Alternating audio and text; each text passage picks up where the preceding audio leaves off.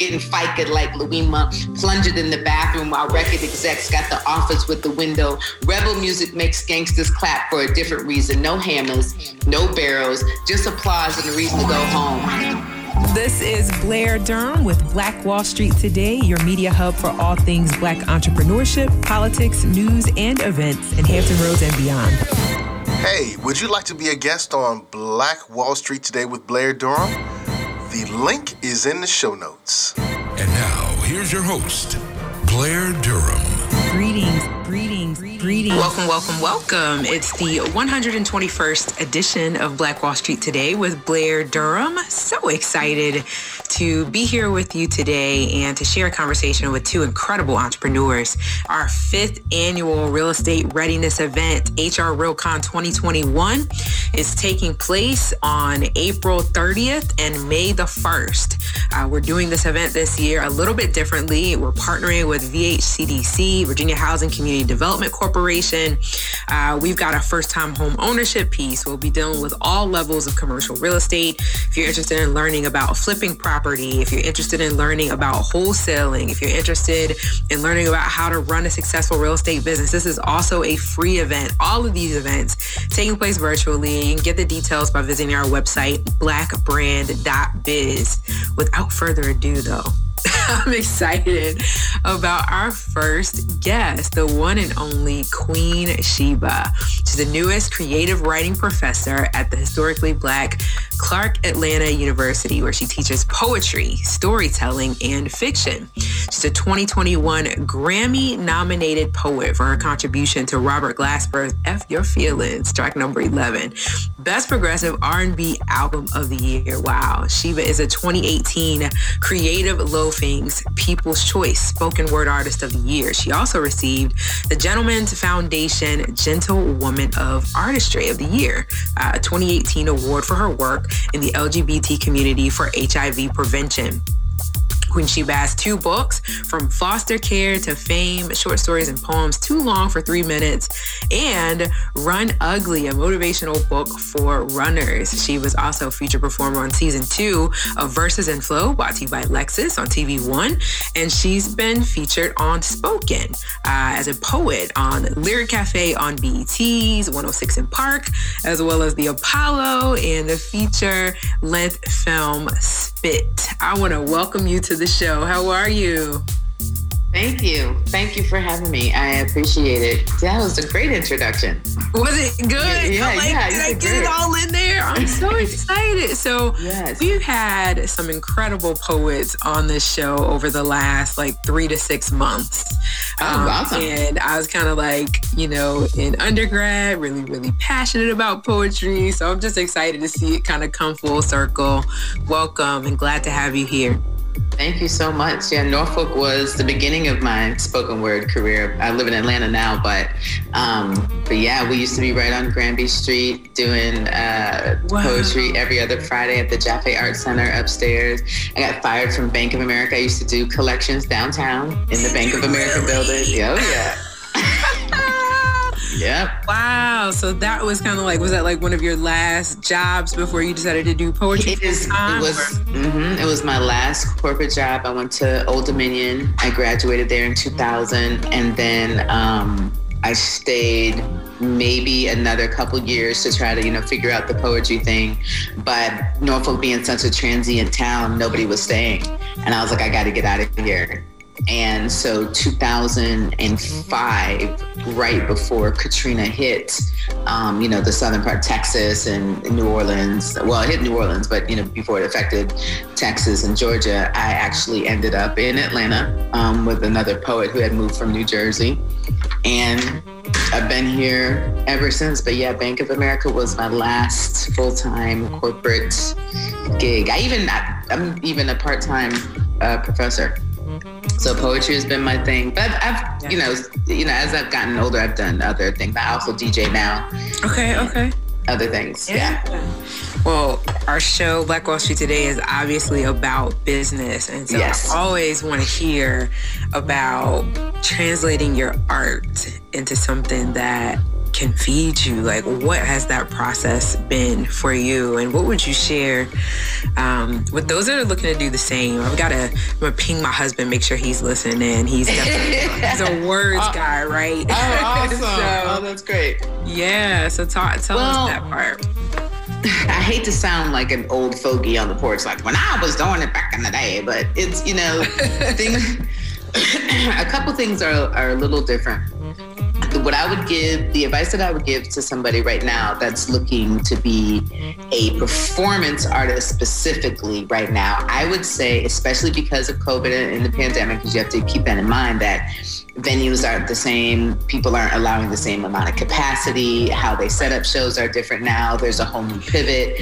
So at this moment in 2021 i would let the demand of you push you out of your job while mm-hmm. if you know five years ago three years ago even right before the pandemic i would say you know if if you're comfortable you know, go ahead and quit for a little while, you know, take a leave, see how it how it goes, and wow. then then you still have something to fall back on. But um, you know, when I did, I actually got fired from Bank of America. So I was going to look for another job, but all of my friends were like, "Why? You've been talking about this poetry thing forever." And so mm-hmm. I used my what I learned at Bank of America about credit, about um, bills, about finance, about establishing a business and then pivoted it to starting my own poetry company and then it's evolved since then. So technically right now on paper i have seven um, businesses and some are you know really strong and some are you know just kind of there because that's what i've learned we should do right? Right right. Establish the entity right? Is, establish the entity right? Oh you got an idea? Get out a hundred dollars get your llc yeah, yeah. shelve it. leverage it later right. Yep exactly. Okay. so, so what is a poetry business Queen Sheba. Like, what is a poetry? When you say, I decided to start a poetry company, like, what does that mean? Like, okay. Like- so, so initially, I was in management. okay. So you were managing initially. initially. I was. I, I was but I realized then that I you know, I was still really young. I've been doing so this July makes 20 years for me doing Congrats. A, thank you, 20 years. Wow. So it's so crazy to look back on that 20 years. It's, it's it goes so by so so oh. quickly, right? 20 years is like 20 minutes. It's ridiculous. It's it is. It is. So in the beginning I was managing poets. I was saying, "Oh, we're going to go here to perform. We're going to go here as a group. You're going to go here by yourself. This is what they're looking for."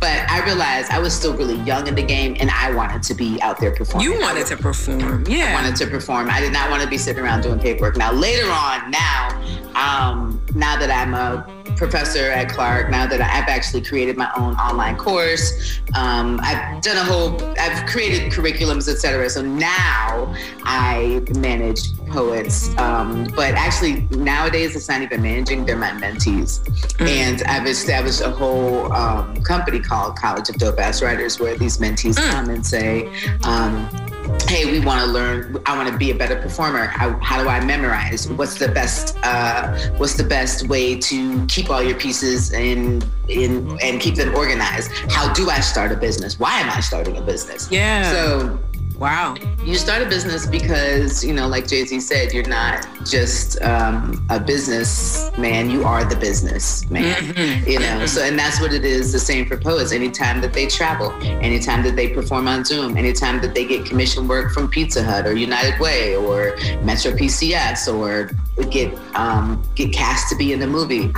Um, anytime that they want to put things into a trust, learn how to protect their assets, you know, some of my poet friends are super rich and they've hit the million dollar mark. A couple of them, so it's time that they start putting their their um, their assets in a trust. It's time that they start creating trust funds for their children. And this these are the things as an initial like poet artist, you, you're not thinking about all this stuff you know but i for some reason um, was always really interested in the finance side of being an artist. Like how do you maintain sure. a life? How do i buy a car? How do i buy a house? How do i how do i make this quantify into a real life you know that's such a good point that you raised because looking at what happened during the pandemic yeah the, the very first um, kind of opportunity inside of unemployment for gig workers taking place just in 2020. So, you know, what were gig workers doing before then to kind of crowdfunding? Okay. Yeah, crowdfunding was the biggest way, and then people got tired of that. You know, then every other week somebody's, you know, got cancer that we're crowdfunding. Every other week somebody's got an mm. album we're crowdfunding. So every other week we got an, a funeral we're crowdfunding. Crowdfunding. Wow. So, yeah. But so um, my one of my companies, the College of Dope Ass Writers, that class teaches you, hey, had you had your stuff together for mm-hmm. as a business, then right. I can help you apply for these EIDLs, these PPPs Correct. that will and how to legally, so you don't go to prison, set mm-hmm. yourself up on payroll so that you can have the proper report to send back for your PPPs and EIDLs to get them forgiven. Yeah. So sorry, my mind goes straight to business, right? And so I yeah. want to do you a disservice because I no, absolutely no, no, want I, you to spit some poetry while you're here if you can.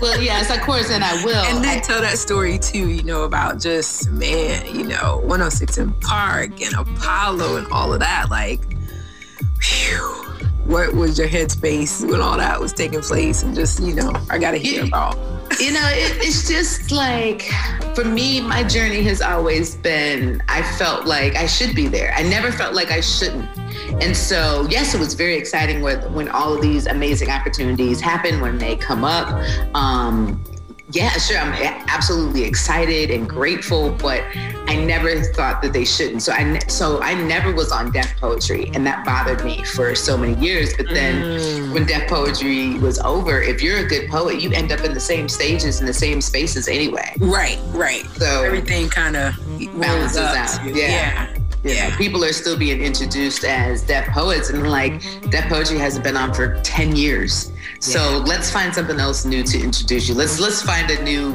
a thing you know what i mean let's find yeah. a new accolade or something else that you're doing in your community that is of relevance now yeah so do you know jessica care moore we are very close friends. I was gonna yeah. say, it's such a small, small, small, small world.